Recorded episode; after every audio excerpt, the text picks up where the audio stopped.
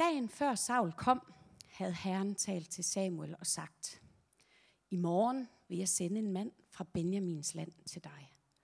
Ham skal du salve til fyrste over mit folk Israel, og han skal frelse mit folk fra filistrene. For jeg har set mit folks nød, og dets klageskrig har nået mig. Så snart Samuel fik øje på Saul, sagde Herren til ham, det er den mand, jeg talte til dig om. Han skal herske over mit folk. I byporten henvendte Saul sig til Samuel og spurgte, kan du sige mig, hvor seerens hus ligger? Samuel svarede, det er mig, der er seeren. Gå i forvejen op på offerhøjen, så kan I spise sammen med mig i dag. I morgen vil jeg følge dig på vej, og så skal jeg give dig besked om alt, hvad der ligger dig på sinde. Æslerne, som løb væk for tre dage siden, skal du ikke bekymre dig om. De er fundet. Men hvem skal alt værdifuldt i Israel, Israel tilhøre, hvis ikke dig og hele din fars hus? Saul svarede, jamen, jeg er jo kun benjaminit. Jeg kommer fra Israels mindste stamme, og min slægt er den mest ubetydelige af alle slægter i Benjamins stamme. Hvor kan du sige sådan noget til mig? Men Samuel tog Saul og Karlen med og førte dem ind i salen og gav den plads øverst blandt gæsterne. Der var omkring 30. Samuel sagde til kokken, Kom med det stykke, jeg gav dig med besked om at lægge det til side. Kokken tog da lårstykket, løftede det op, satte det for Saul og sagde, Her har du det, der er lagt til side. Spis nu, for det er gemt til dig til dette øjeblik. Den dag spiste Saul sammen med Samuel. Derpå gik de ned fra offerhøjen til byen. Oppe på taget blev der ret seng til Saul, og han lagde sig til at sove. Da det blev lyst, råbte Samuel op til, op til Saul på taget. Stå op, jeg vil følge dig på vej. Så stod Saul op, og han og Samuel gik ud sammen. Da de kom til udkanten af byen, sagde Samuel til Saul, Giv Karlen besked om at gå i forvejen og bliv her selv et øjeblik, så vil jeg kun gøre dig, hvad Gud har sagt. Da tog Samuel oliekrukken og hældte olien ud over hans hoved, kyssede ham og sagde, Nu salver Herren dig til fyrste over sin ejendom. Når du i dag forlader mig, vil du møde to mænd ved Rakels grav i Selsa i Benjamins land. De vil fortælle dig, at æslerne, som du gik ud og lede efter, er fundet, og din far ikke længere tænker på æslerne, men er bekymret for jer og siger, hvad kan jeg gøre for min søn?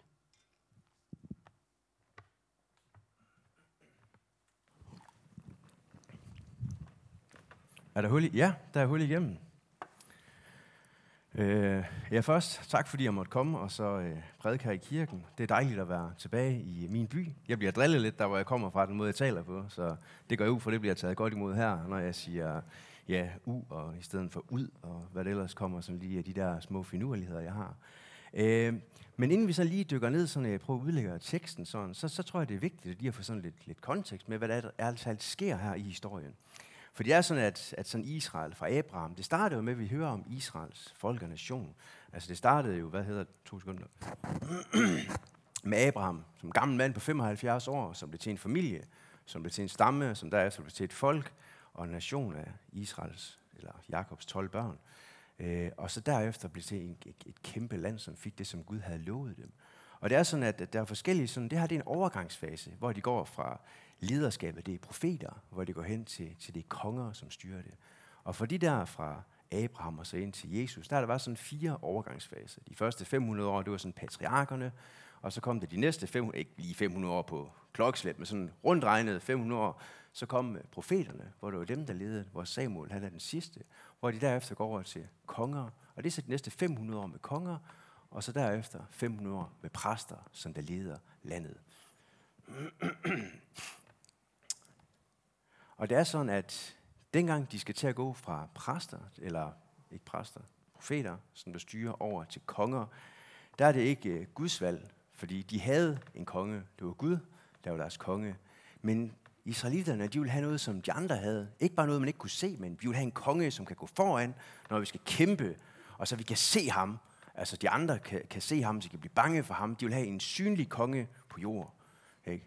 Øh, og Gud siger først, øh, Samuel går ind og taler med Gud, og Gud han siger til ham, det er en øh, dårlig idé, det er ikke mit valg, det er ikke det, jeg ønsker.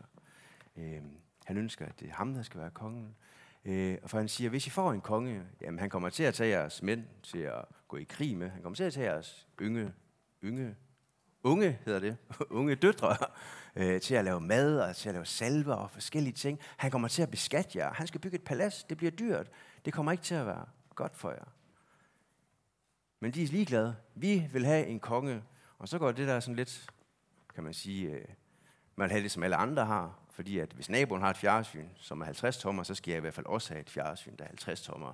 Og her havde de andre nationer en konge, så det vil Israel også have. Og Gud han giver dem det, som de gerne vil have. Han giver dem en konge. De vælger ham Saul, som vi hører om her. Og Saul her var lidt anderledes end de andre israelitter. Han var et hoved højere end alle de andre. Og det vil man måske også se, når han går i krig, så kan man blive bange for ham, fordi der kommer lige pludselig en person, som der er et hoved højere end alle sammen. Og ikke kun mere for et hoved højere end alle sammen, han var også utrolig smuk, står der. Så, så det var ham, de valgte ud fra, fra det, øh, at de ville have en konge, altså Gud han vælger ham. Og så er det her først, Saul han går ud for at lede efter, hvad det hedder, æsene, der er blevet væk.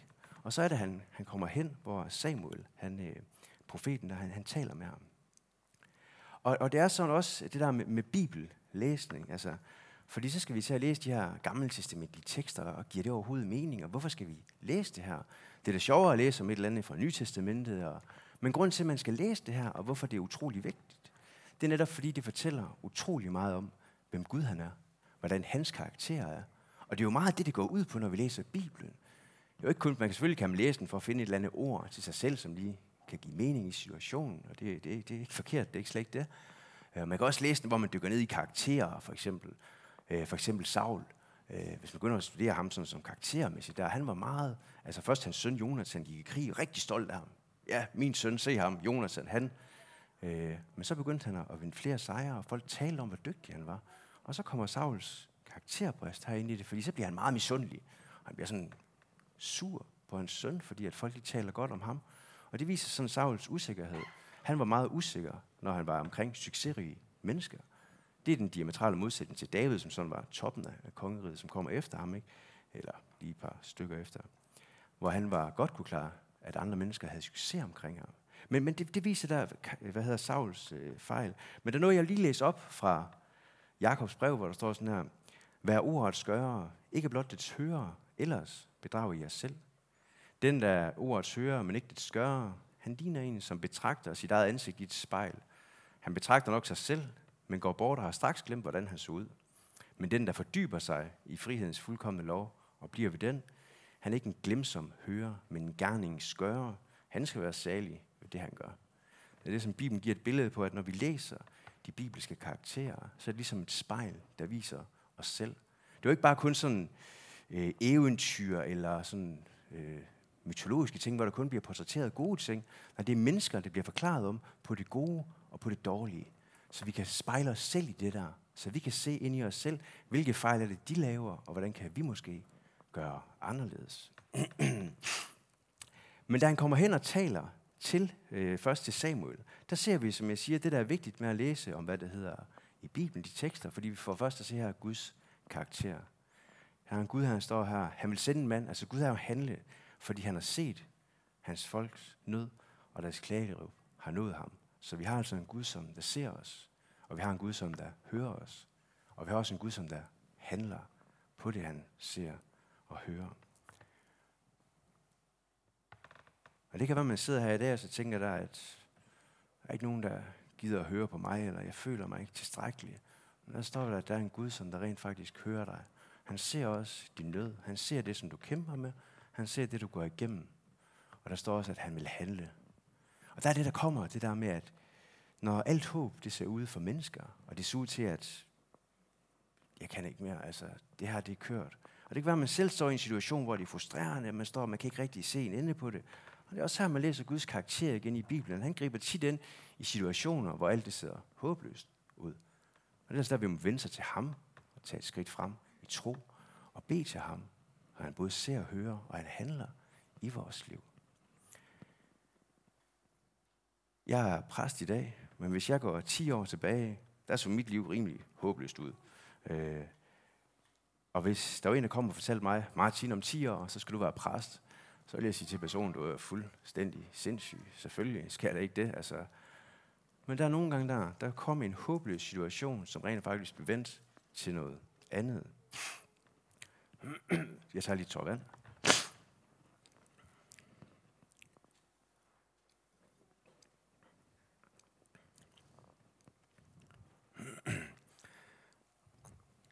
Vi ser også gentagende gange i Bibelen, når alt håb det ser ud. Øh, Samuel lærer profeten. Hans mor Hanna, hun var ufrugtbar. Hun blev drillet af hans anden kone. Han havde to øh, koner. Øh, og blev drillet af hende, fordi hun ikke kunne få børn. Hvor hun sådan går ind og virkelig beder inderligt til Gud.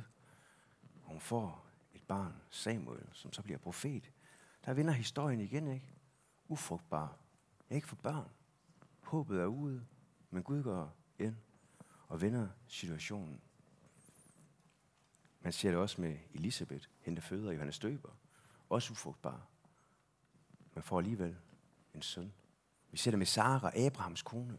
Ufrugtbar, næsten 100 år gammel, får hun en søn, Abraham, som bliver stamfar til det jødiske folk, som det hele kommer til at centrere omkring, og som Jesus blev født igennem. Det er det, der viser om Guds karakter ved at læse det her. Men det viser også endnu mere som med spejlet, som vi skal spejle os i, for det viser også, hvordan mennesker handler og reagerer i de ting her. Fordi dengang Saul, godt nok højere end alle de andre, utrolig smuk, han er uforledet efter æsler, der er blevet væk fra hans far. Og så bliver han mødt, fordi Gud har talt til Samuel, at ham, Saul, skal være konge, fyrste over øh, nationen. Og da han går hen og fortæller ham det, Samuel, hvad er Sauls svar på det? Jamen, jeg er jo kun Benjaminit. Jeg kommer fra Israels mindste stamme. Min slægt den er den mest ubetydelige af alle slægter i Benjamins stamme. Hvordan i alverden kan du sige sådan noget til mig? Og der kan man måske godt sidde nogle gange og så tænke, at ja, ja, det er fint. Ham derhen, han, han er kaldet af Gud. Det kan jeg se, han gør utrolig gode ting. Og han synger lovsang, eller han prædiker, eller han hjælper til andre steder. Og der kan man måske se det, og så kan man måske være lidt misundelig. Nu hørte du lige, de taler om i Rock Solid, skulle de tale om med at måle sig med andre mennesker. Fordi vi skal ikke være kopier af andre. Vi er perfekte, skabt i, i Guds billeder, med de, hvad hedder det, øhm, talenter og ting, som er lagt ned i dig. Og det er dem, som vi skal bruge. Der bliver brugt et billede af os som en krop. Kan øret sige til munden, at den vil være det, eller hånden til foden vil være det? Nej, fordi vi er alle sammen har vores vigtige del i det store maskineri. Jeg ved ikke, om I nogensinde har... Øh, det, det ved jeg ikke, om der er. Øh, jeg kunne godt tænke mig at prøve at bygge et ur selv, eller lave et ur selv.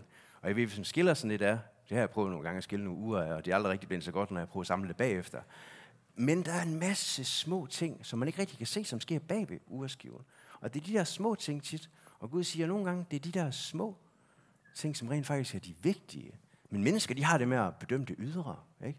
De kigger på ham, der har den flotte stilling, eller ham, der har masser af penge, eller kører en stor bil, på præsten, på lovsangslederen, hvad den kan være, vurderer man sig efter. Og det var også det, Israels folk gjorde her. De valgte en mand, Saul, efter det ydre. Han var flot. Han var høj. Og det er sådan, mennesker vælger sit på det ydre. Men der gør Gud det på en helt anden måde.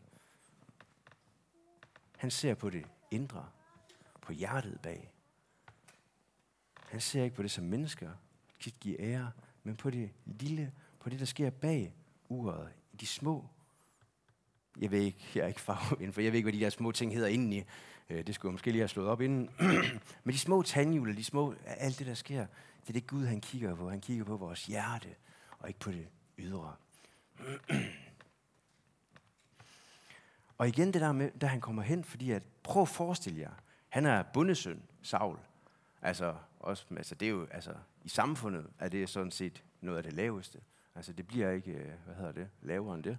Og prøv at forestille jer, at de var, jeg ved ikke, hvad man skal sige, det, det, det laveste i samfundet i dag, det vil være, det, det ved jeg ikke. Det er også lige meget, men i hvert fald sådan set med menneskelige øjne. Men lad os forestille sig, man er det. Ingen uddannelse, ingenting. Alle mennesker ser ned på en. Du er, ja, rodløs, øh, socialt, øh, hvad det hedder, belastet, kan, kan ikke rigtig... Øh. Og så får du at vide, at du skal være hvad nu, statsminister hedder det i Danmark. Du skal være statsminister i Danmark, eller du skal være konge. Og selvfølgelig tænker man, det der, det er da fuldstændig, det, det, det kan jeg da ikke. Det har jeg overhovedet ikke kvaliteter til, og det har jeg overhovedet ikke evner og egenskaber til. Og den måde, som man ser på sig selv. Fordi hvordan er det tit, vi ser på os selv? Vi kigger på vores fejl. Vi kigger på vores mangler. Og vi kigger, hvor vi er utilstrækkelige. Det ydre, ikke? Og Gud han siger det anderledes. Nej, jeg kigger på det indre. Han ser på, hvad der er inde i dig. Han ser på dit hjerte. Fordi når Gud han kalder en, så skal han også nok udruste en, ser nu derhen. Men det kræver, at vi tager et skridt i tro, og så tør at gå ud på det, som man kalder os til, og udforske det, og prøve at se, hvad det er, der ligger bagved på den anden side. Jeg har sådan en illustration, jeg, jeg, jeg har lavet den, ja, det ved jeg ikke. Folk, der kender mig, har nok set den til hudløshed, men jeg synes, den er så sigende, og den er så god, den måde, som vi ser os selv på. Og også igen derfor, hvorfor læse Bibelen? Man sagde før, at vi lærer Gud at kende, hans karakter ved at læse de gamle testamentlige historier. Men også endnu mere, vi lærer også at vide sandheden om dig, og hvem der er du er. Det kan godt være, du føler dig ikke noget værd. Men Gud han siger, at du er underfuldt skabt, og du er elsket. Og det er sandheden om dig, og det står der i Guds ord. Og det er derfor, vi må vende os til det, for at finde ud af, hvad er sandheden om mig? Fordi man har som menneske en idé med at putte en markat på. Nu har jeg vejet over 125 kilo. Jeg ved ikke, hvad jeg vejede til sidst, fordi jeg holdt op med at gå op på vægten, fordi jeg brød mig ikke om det. Jeg kunne se, at jeg tog på efter det. Øh, og det var overhovedet ikke muskler. Det var rent fedt. Øh, så jeg havde jo det der med, at jeg var fed, og jeg var grim og dum og ulækker. Eller andre ting op igennem sådan en opvækst, sådan har følte jeg ikke god nok. Der er ikke nogen, der elsker mig. Og de der markader, jeg putter på mig selv, og måske også andre, om det er, man ikke er elsket, eller man ikke dur nok, man ikke slår til, eller hvis jeg nu bare havde de talenter, hvis jeg nu bare sang lige så godt, eller hvis jeg nu bare var lige så dygtig til at skrive, eller hvis jeg var lige så dygtig til at lave have som naboen. Hvad det end kan være, de der ting, som vi putter på os selv. Og vi står og kigger os ind i spejlet, og så siger jeg er ikke god nok. Men det er jo ikke det, som der giver dig identitet og giver dig værdi. Og det er der, hvor jeg elsker den her illustration, og jeg har taget en seddel med. Fordi den her værdi, 100 kroner, øh, federe, hvis der var et 0 ekstra bagved, men det er der desværre ikke. 100 kroner her. Hvis jeg siger til den seddel her, du er dum, du er grim, du er ikke til noget, krøller den sammen, kaster den ned og træder på den. Lige meget hvad jeg gør ved den seddel her. Hvor meget er værdien? 100 kroner. Fordi den mister ikke sin værdi af, hvad jeg siger til den, eller hvad andre mennesker siger til den, eller hvad man gør ved den. Og det er på samme måde med os. Din værdi, den ligger ikke i, hvad du siger til dig selv, eller hvordan du måler dig selv, hvad andre gør omkring i. Din værdi, den ligger i, at du er underfuldt skabt, at du er kaldet af Gud, og du er hans barn. Det er din sande værdi og din identitet. Og det er derfor, vi bliver nødt til at læse det her, for at finde ud af de ting. Så for sådan at opsummere det hele sådan. Saul, en bundesøn, bliver kaldet til konge, hvor han skal gå ind i det, som Gud kalder ham til. Ser på sig selv og kigger, det kan jeg da ikke. Overhovedet ikke på nogen måder. Det er jo slet ikke værdigt til. Og vi sidder måske der og så tænker, jeg kan ikke de ting, som Gud han har planlagt for mig. Men Gud han kigger ikke på de ydre, han ser ikke på dine begrænsninger, han ser på dit hjertes indstilling. Og er du villig til at give dit liv til ham, er du villig til at træde ud i det, så vil han også føre dig derhen, hvad han har planer for dig. Så jeg tror, det handler om at have et åbent sind og et åbent hjerte og spørge, hvad det er, Gud han kalder dig til. Hvis vi lige nu bare kan sidde og lukke øjnene lige et øjeblik, og så sidde og tænke over, er der noget i dit liv lige nu, som du måske skulle stoppe med, holde op med, måske nogen, du skal tage en kontakt til igen, eller gøre et eller andet. Er der noget lige nu, som du føler, at du burde gøre, men du ikke får gjort?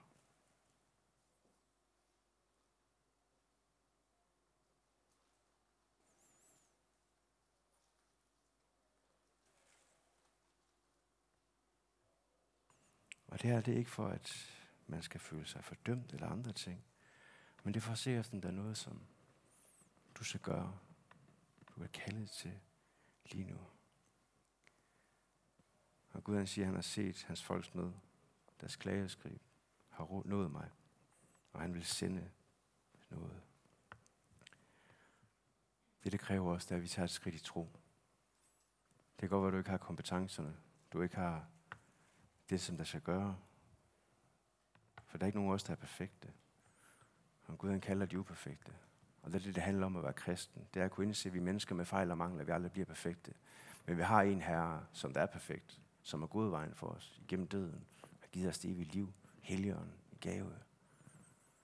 Og han siger, kom, tag mig i hånden. Jeg vil gå med dig, for vi er hans barn. Og på samme måde, når et barn det falder og fejler, står man jo ikke og brokker sig over det, siger, du er også dum, kan du ikke bare lære at gå, selvom du er et år? Selvfølgelig gør man ikke det. Man tager dem i hånden, hæpper på dem, siger, kom så. Og jeg tror på Gud, han kalder os til at gå sammen med ham.